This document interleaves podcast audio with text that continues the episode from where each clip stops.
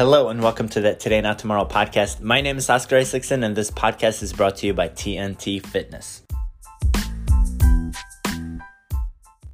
Today is August 17th. We are more than halfway done with August. We had a lot of people sign up for the August Committed Club where the goal was to get 15 sessions.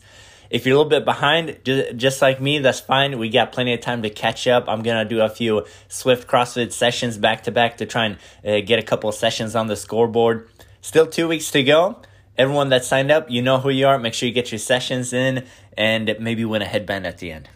We've got a lot of fun workouts planned this week. We are in full prep mode for the 400 meters walking lunges. That's going to come up in a little bit. Today, we're doing five sets of 12 back rack lunges. So that's with a barbell on your back doing stationary lunges if you're a one rep max back squat, let's say it's uh, 200 pounds, you should be able to do five sets of 12 with at least 100 pounds. So at least 50% of your one rep max you should be able to use on this. Uh, uh, on the set and reps for today, five sets of 12. So if that seems super high for you, you need to practice a little bit more lunges. If that seems very doable for you, then you have a good balance between your squatting strength and your one leg strength.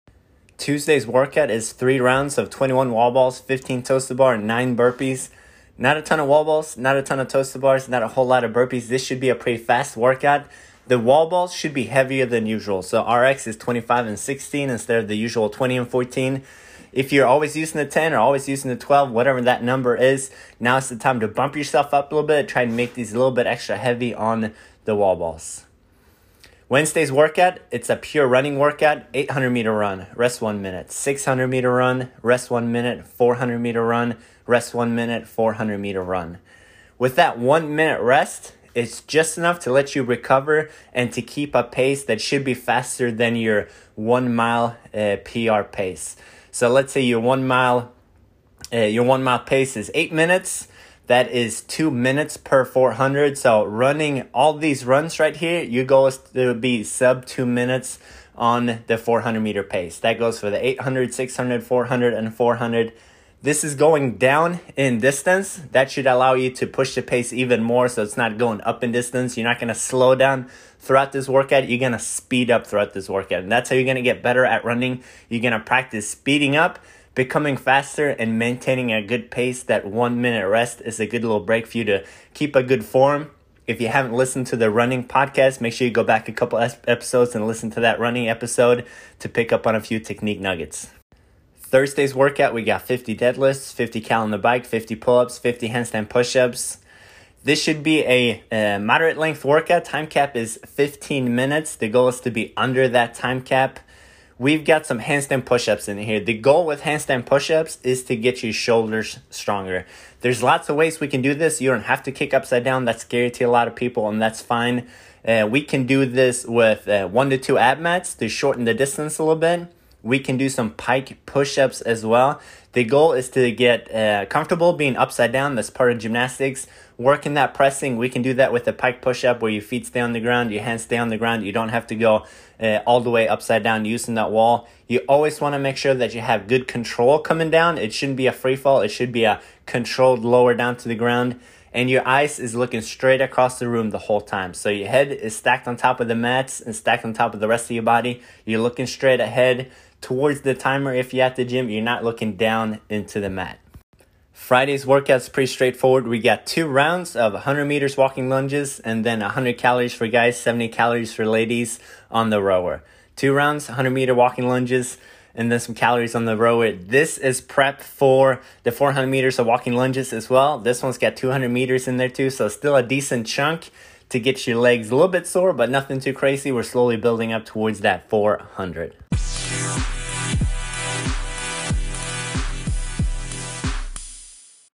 Last week, I talked about most common nutrition mistakes that people have. This was based on a survey from Precision Nutrition. It was the same thing we talked about in the Goal Getters meeting as well. Today, I'm going to talk about the same thing, but instead of basing it off of this survey, I'm going to talk about the things I see when I sit down one on one with a client where I look at their food log and a little health questionnaire survey to see what they're doing well and what they're not doing so well. The most common problem is that protein is too low. Protein, you're going to get that from meat, uh, eggs, dairy products, Protein powders, protein bars, you're going to get that from some vegetables as well. It's going to be higher in protein, uh, higher compared to other vegetables, not compared to meat. But this is a super common problem. People don't get enough protein.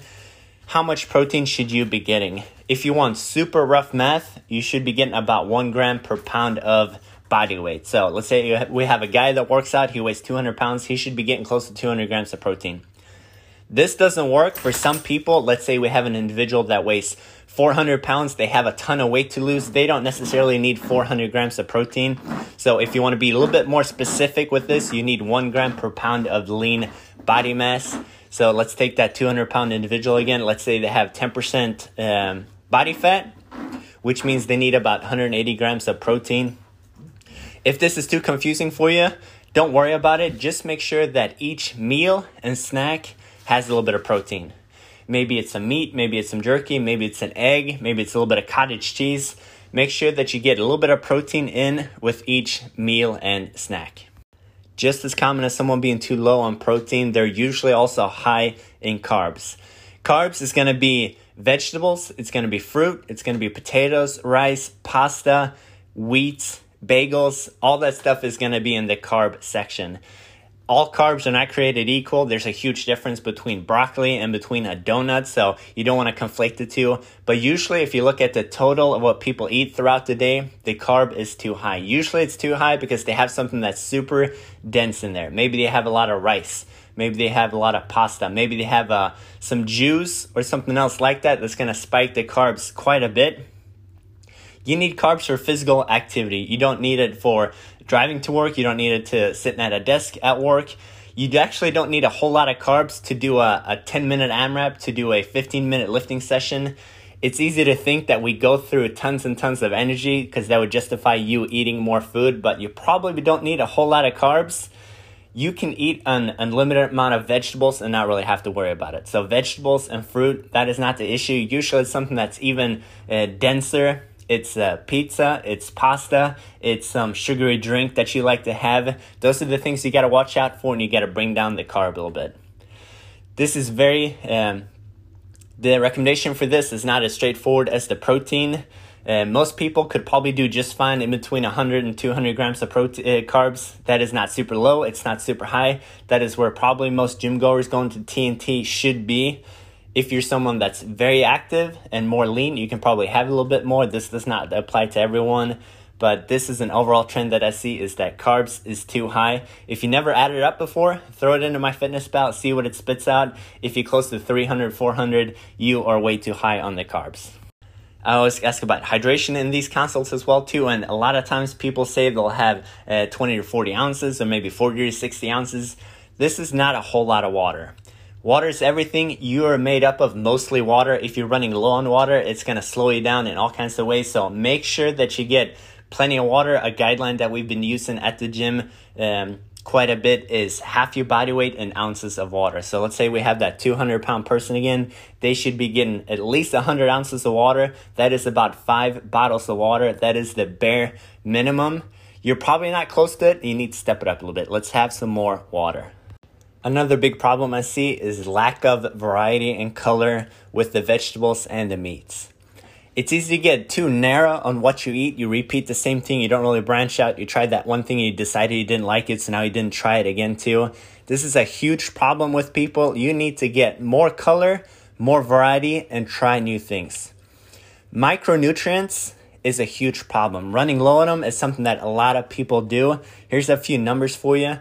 94% of the US population does not get enough vitamin D.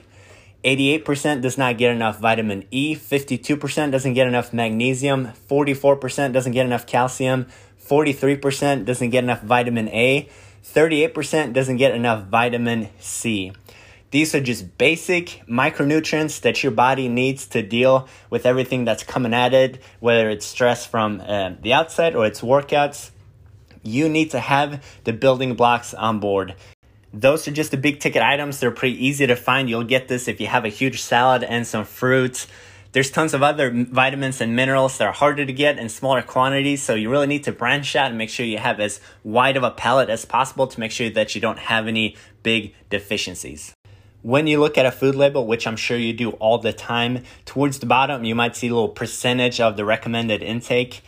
This is not something that's very useful. This is based off of the bare minimum that you need to sustain life and just to not get scurvy you can survive for a long time. You can do okay being deficient in a lot of things. I just rattled off a bunch of them. All these people, they're not being wiped out left and right. They're still doing okay. They're still kind of moving throughout their day, but they're not setting any PRs. They don't feel great. They're missing out on stuff. Don't look at that percentage at the bottom. That's the bare minimum. You need to go way above this for your vitamins, for your minerals, for you to feel as good as possible. Another problem I see that kind of ties in with that previous one of not getting enough plant matter is having not enough fiber in the diets. Not enough fiber, this is going to correlate with you eating more processed food than you need to instead of eating more unprocessed foods. Fiber is not going to be an issue if you have some uh, spinach with breakfast, if you have some almonds as a snack, if you have some broccoli at lunch, if you have an apple um, in the afternoon fiber is not going to be an issue for you. Fiber is going to be an issue if you go through Taco Bell, if you uh, don't really cook anything and you get ready to made stuff. Um, you need fiber. You need those plant matters in there too. So fiber is a good way to kind of keep track of how much am I eating of the processed stuff versus the unprocessed stuff. This next item isn't necessarily nutrition related, but it's something we talk about in every single consult, and it's something that I can see nine out of 10 people making some improvements on that's really to pay off in the gym, and that is sleep quality. First of all, you need to get enough sleep. Seven hours seems to be a big cutoff for most adults. Some people can do a little bit less, some people can do a little bit more. You know what you need. You know when you feel rested. Uh, stop lying to yourself. Stop drinking two pots of coffee and go to bed a little bit earlier. Skip the Netflix, skip the screens. A lot of times I'll see people, they get a good amount of time in the bed, but they don't really fall asleep quick. They don't stay, uh, stay asleep. Sleep quality is a big issue too, and you get better sleep quality by finding a routine. It needs to be dark, it needs to be cool, you need to be relaxed, you need to skip out on the uh, screens right before going to bed. Sleep quality is going to make a huge difference to all this nutrition stuff. If you don't get enough sleep, your body's not going to deal with sugar as well. It's not going to deal with fat as well. You're going to get more of a sweet tooth when you're not getting enough sleep. There's all kinds of bad stuff that happens that isn't necessarily nutrition related, but it's going to start slipping out of control as soon as you don't get enough sleep. Another problem I see in the consults that's not nutrition related is vague goals if you have a vague goal, you don't really know when you reached it, you don't really know what you're gunning for, it's going to be hard to really uh, set your focus on something and then feel accomplished when you achieve that goal. Make sure that it's super precise, it's concise, it's super detailed as well. You know exactly what you're going for.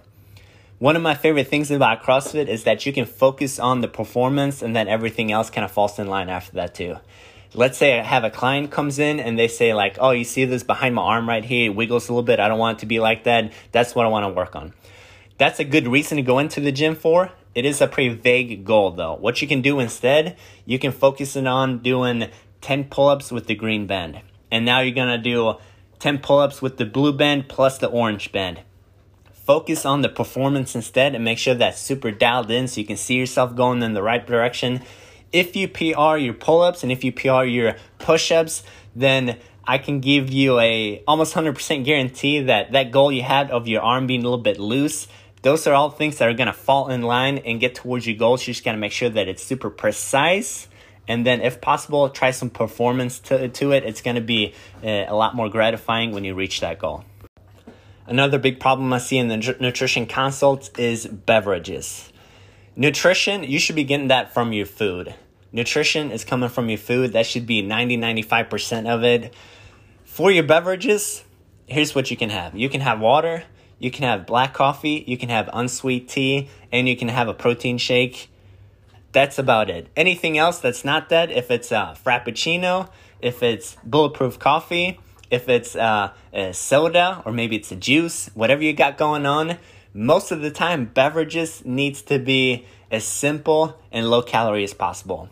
Water black coffee unsweet tea protein shake maybe a smoothie if you work really hard that day. So smoothies you got to earn those It's super easy to sneak up. I said the carbs was high for a lot of people. Beverages is usually uh, the biggest thing that kind of contributes to this. It's probably a juice or it's a smoothie or it's something else that you don't really think about, but it really adds a lot of calories and carbs to your diet. The last thing I want to touch on is supplements. I'm a big fan of supplements. I take a lot of them. I take fish oil, creatine, collagen, melatonin, magnesium. I do all kinds of stuff, but I also do a lot of research on not just what the product claims it's going to do, I do research on the company and how they manufacture it. It's a wild, wild west out there. It's super easy to find tainted supplements. You want to make sure that you get quality stuff. Don't get the cheap stuff. Don't just buy something because uh, Sally said this was good for you ask me about it. Go back and look at old podcasts too. Make sure you look into the manufacturing processes of the company. There's a site called labdoor.com. They do purity tests of supplements so you can see if they actually put in the bottle what they claim is on the label. This is a huge issue. People die from this every year from getting tainted supplements. You can get liver cirrhosis from a bad fat burner. You got to be careful with this stuff and make sure that you take quality products.